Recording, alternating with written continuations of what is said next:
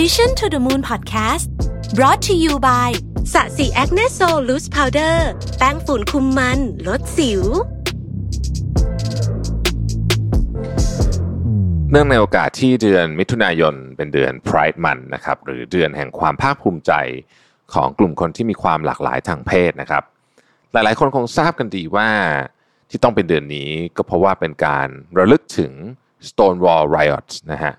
ในปี 1969 ซึ่งเป็นจุดเริ่มต้นของการเรียกร้องสิทธิการชุมนุมของ LGBTQ นะครับ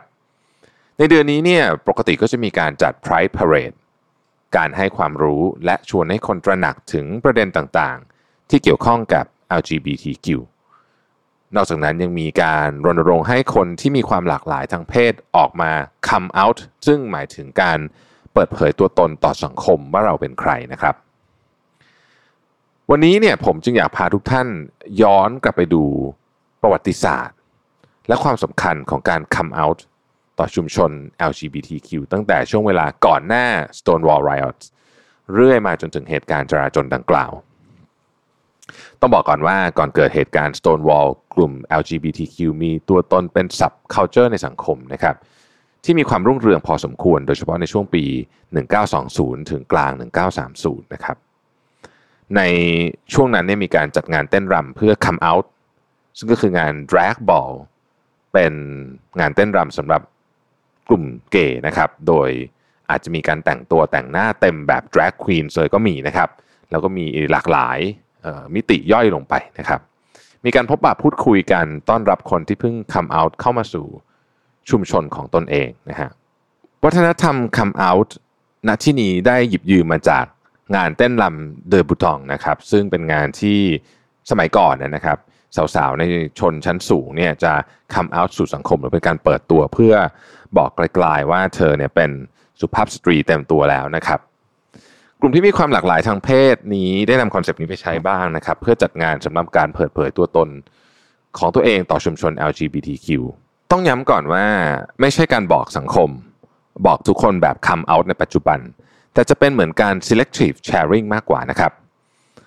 แต่ก็ไม่ใช่ว่าจะเงียบๆไม่มีตัวตนจนคนในสังคมไม่รับรู้อะไรเลย เพราะในปี 1931 มีหนังสือพิมพ์ในบัลติมอร์ได้พูดถึงงานเต้นรำนี้ด้วยนะครับเขาระบุว่าเป็น the coming out of new debutantes into homosexuality society นะครับหรือแปลได้ว่าการเปิดตัวสมาชิกใหม่สู่สังคมคนรักเพศเดียวกัน นอกจากนั้นเนี่ยในสมัยนั้นเขาก็ยังมี code phrase นะครับไว้เรียกกันในกลุ่มคนใกล้ตัวหรือว่า gay community ด้วยกันเองที่ come out ต่อกันและกันแล้วนะครับ เช่นคำว่า family a club member a friend of Dorothy หรือว่า a friend of Mr. King นะครับยกตัวอย่างใน A จะบอกใน B ว่าใน C เป็นคนที่รักชื่นชอบเพศเดียวกัน เขาก็จะบอกได้ว่า he is a friend of Dorothy ซึ่งไม่ได้แปลว่าเขาเป็นเพื่อนของ Dorothy แต่อย่างใด แต่หมายความว่าเขาเป็นเกย์นะครับ ทั้งนี้ต้องดูบริบทด้วยนะครับ ทั้งโค้ดลับหรือว่าคำพูดอ้อมๆและงานที่จัดกันเฉพาะกลุ่มเหล่านี้ สะท้อนให้เห็นว่าการเปิดตัวนั้นยังไม่เป็นที่ยอมรับในวงกว้าง และเป็นการเปิดตัวต่อคนที่เป็น LGBTQ เหมือนกันมากกว่านะครับ จริงๆ แล้วกลุ่ม LGBTQ มีการพบปะสังสรรค์กัน แต่ว่าอาจจะมีลักษณะที่ไม่ได้เปิดเผยนักนะครับ อาจจะเป็นบาร์ลับหรือว่าบาร์เฉพาะกลุ่มของตัวเองนะครับโดยเฉพาะในเมืองใหญ่ๆ ในสหรัฐอเมริกา ในยุค 1920 เนี่ยเรียกว่ามีความรุ่งเรืองหรือว่าการรับรู้ในสังคมในระดับหนึ่งเลยทีเดียวนะครับ ต้องบอกว่าก่อนยุค 1920 หรือยุคที่เรียกว่า Roaring Twenties เนี่ยเป็นยุคที่มีความรุ่งเรืองทางด้านเศรษฐกิจและวัฒนธรรมอย่างมาก คนนิยมจัดงานรื่นเริงงานเต้นรำนะฮะ เพื่อพบปะสังสรรค์กันอยู่เป็นประจำ แต่ถูกผลักไปให้ทำแบบลับๆ เพราะสมัยนั้นมีแอลกอฮอล์ prohibition นะฮะก็คือห้ามจำหน่ายเหล้าห้ามขายเหล้านะฮะนั่นเอง ดังนั้นยุคนั้นวัฒนธรรมเป็น underground เนี่ยเลยมีคนรู้จักหลากหลายมากขึ้น ยกตัวอย่างเช่นย่านฮาเลมในนิวยอร์กที่เป็นที่นิยมมากๆในสมัยนั้น ย่านนั้นเนี่ยมี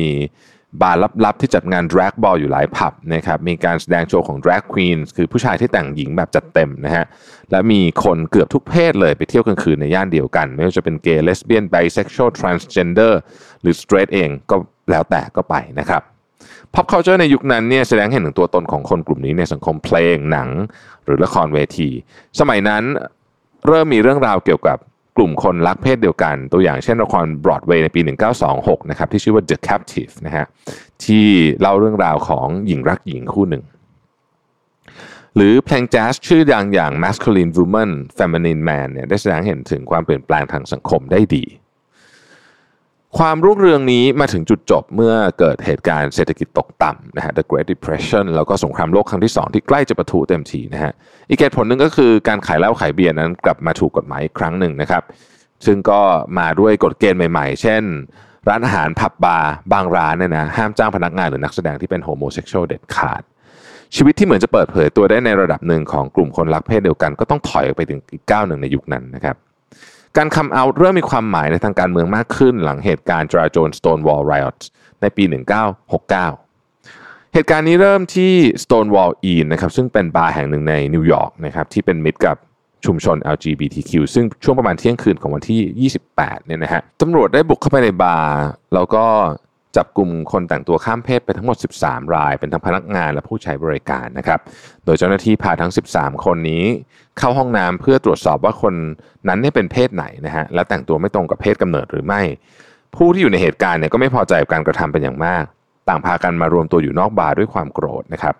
ต่อมาเหตุการณ์ก็เริ่มรุนแรงขึ้น เพราะจังหวะที่เจ้าหน้าที่กำลังจับกลุ่มผู้หญิงข้ามเพศคนหนึ่งนะฮะ และพยายามบังคับให้เธอขึ้นรถตำรวจ เขาได้ตีที่ศีรษะของเธออย่างรุนแรง ฝูงชนนับร้อยที่รออยู่นอกบาร์จึงปาสิ่งของใส่เจ้าหน้าที่ ซึ่งต่อมาสถานการณ์ก็ได้ทวีความรุนแรงขึ้น มากจนเจ้าหน้าที่ตำรวจต้องหลบเข้าไปในบาร์และปิดทางเข้าออกเพื่อป้องกันตัวเองจากฝูงชนนะครับ เหตุการณ์คลี่คลายเมื่อหน่วยงานอื่นๆ เข้ามาช่วยปราบจลาจลและเมื่อ Stonewall Inn กลับมาเปิดอีกครั้งในวันรุ่งขึ้นเนี่ยผู้คนจำนวนมากเนี่ยนะครับมารวมตัวกันประท้วงยาวนานถึง 5 วันนะฮะทั้งคนที่มาร่วมชุมนุมและผู้ที่ทราบเหตุการณ์นี้เนี่ย ก็ได้รับรู้ถึงการมีอยู่ของเพศสภาพที่หลากหลายในสังคม เรื่องของสิทธิที่ไม่เท่าเทียมกันการแบ่งแยกการถูกดูถูกเหยียดหยามและกระทำต่างๆหนึ่งปีต่อมาในวันครบรอบเหตุการณ์ Stonewall Riot มีการรวมตัวกันอีกครั้งหนึ่งของผู้ชุมนุมนะครับมีการเดินขบวนเหตุการณ์นี้ถือได้ว่าเป็น Pride Parade ครั้งแรกในประวัติศาสตร์ นอกจากจะเป็นการระลึกถึงความรุนแรงเมื่อปีที่แล้วเนี่ยการจัดงาน ยังชวนให้คนออกมา come out ด้วยนะครับ โดยหนึ่งในผู้จัดงานบอกว่า เราจะไม่มีวันมีเสรีภาพและสิทธิมนุษยชนเหมือนมนุษย์คนอื่นๆ ถ้าเราไม่บอกให้คนอื่นรู้ว่าเรามีตัวตนอยู่นะครับแล้วตอนนี้การ come out กลายเป็นการเรียกร้องสิทธิ์ให้ทั้งตัวเอง และคนในชุมชน LGBTQ และอนาคตสำหรับกลุ่มคนเหล่านี้ เป็น political action บางอย่างนะฮะที่มีความหมายมากกว่าแค่เปิดเผยตัวตนของตัวเองนะฮะ มันเป็นอะไรที่มีนัยยะสำคัญในมุมมองทางสังคมด้วย แล้วก็การกระทำอันนี้เนี่ยทำให้มีการชวนคนออกมาคัมเอาท์มากขึ้น เพราะปัจจุบันเนี่ยนะครับสังคมเปิดรับเรื่องนี้มากขึ้นกว่าสมัยก่อนเยอะมากนะฮะการเปิดตัวถือเป็นเรื่องปกติมากกว่าในอดีตนะฮะเราอาจจะไม่ได้รู้สึกว่า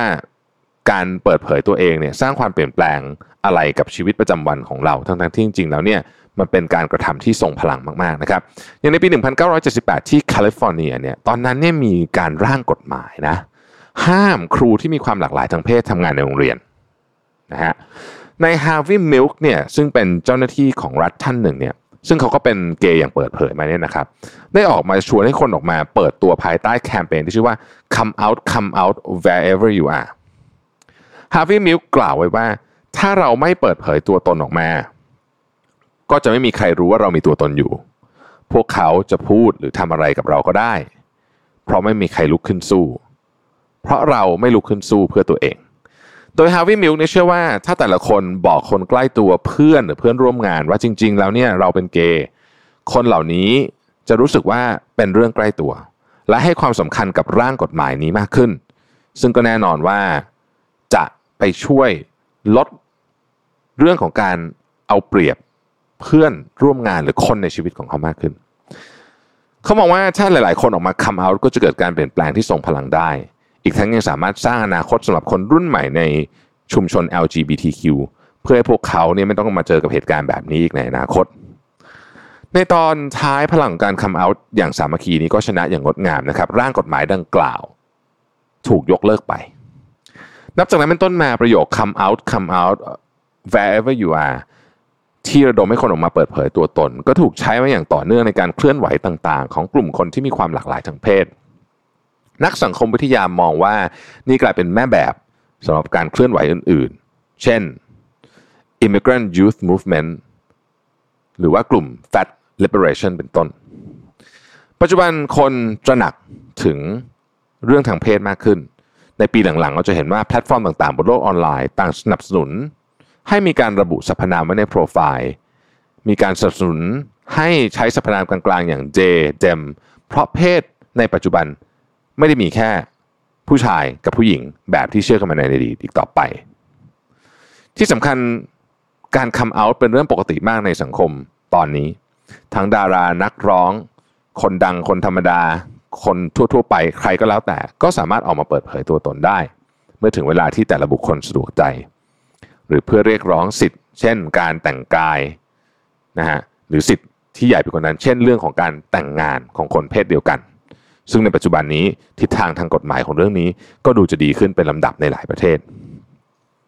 อย่างไรก็ตามบางคนก็มองว่าไม่จำเป็นต้องออกมาเปิดเผยตัวตนก็ได้ ไม่ใช่ทุกคนที่จะสะดวกใจ ประเด็นเรื่องการคัมเอาจึงเป็นที่ถกเถียงกันอยู่ในกลุ่มของคนที่มีความหลากหลายทางเพศนะครับ ว่าเราควรชวนคนอื่นออกมาคัมเอากันอยู่ไหม จะเป็นการบังคับกันหรือเปล่า เป็นเรื่องที่พูดยากเช่นกัน เพราะบริบทของสังคม สถานการณ์ชีวิตของแต่ละคนนั้นแตกต่างกันมาก เราจึงอาจจะบอกได้ว่าเราไม่สามารถพูดแทนคนอื่นได้ว่าควรทำอย่างไร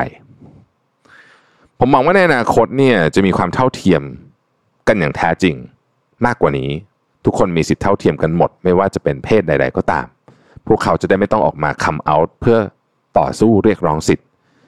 แต่เป็นการคัมเอาท์เมื่อคนคนหนึ่งทำเพราะว่าภูมิใจและพอใจที่อยากให้คนอื่นรับรู้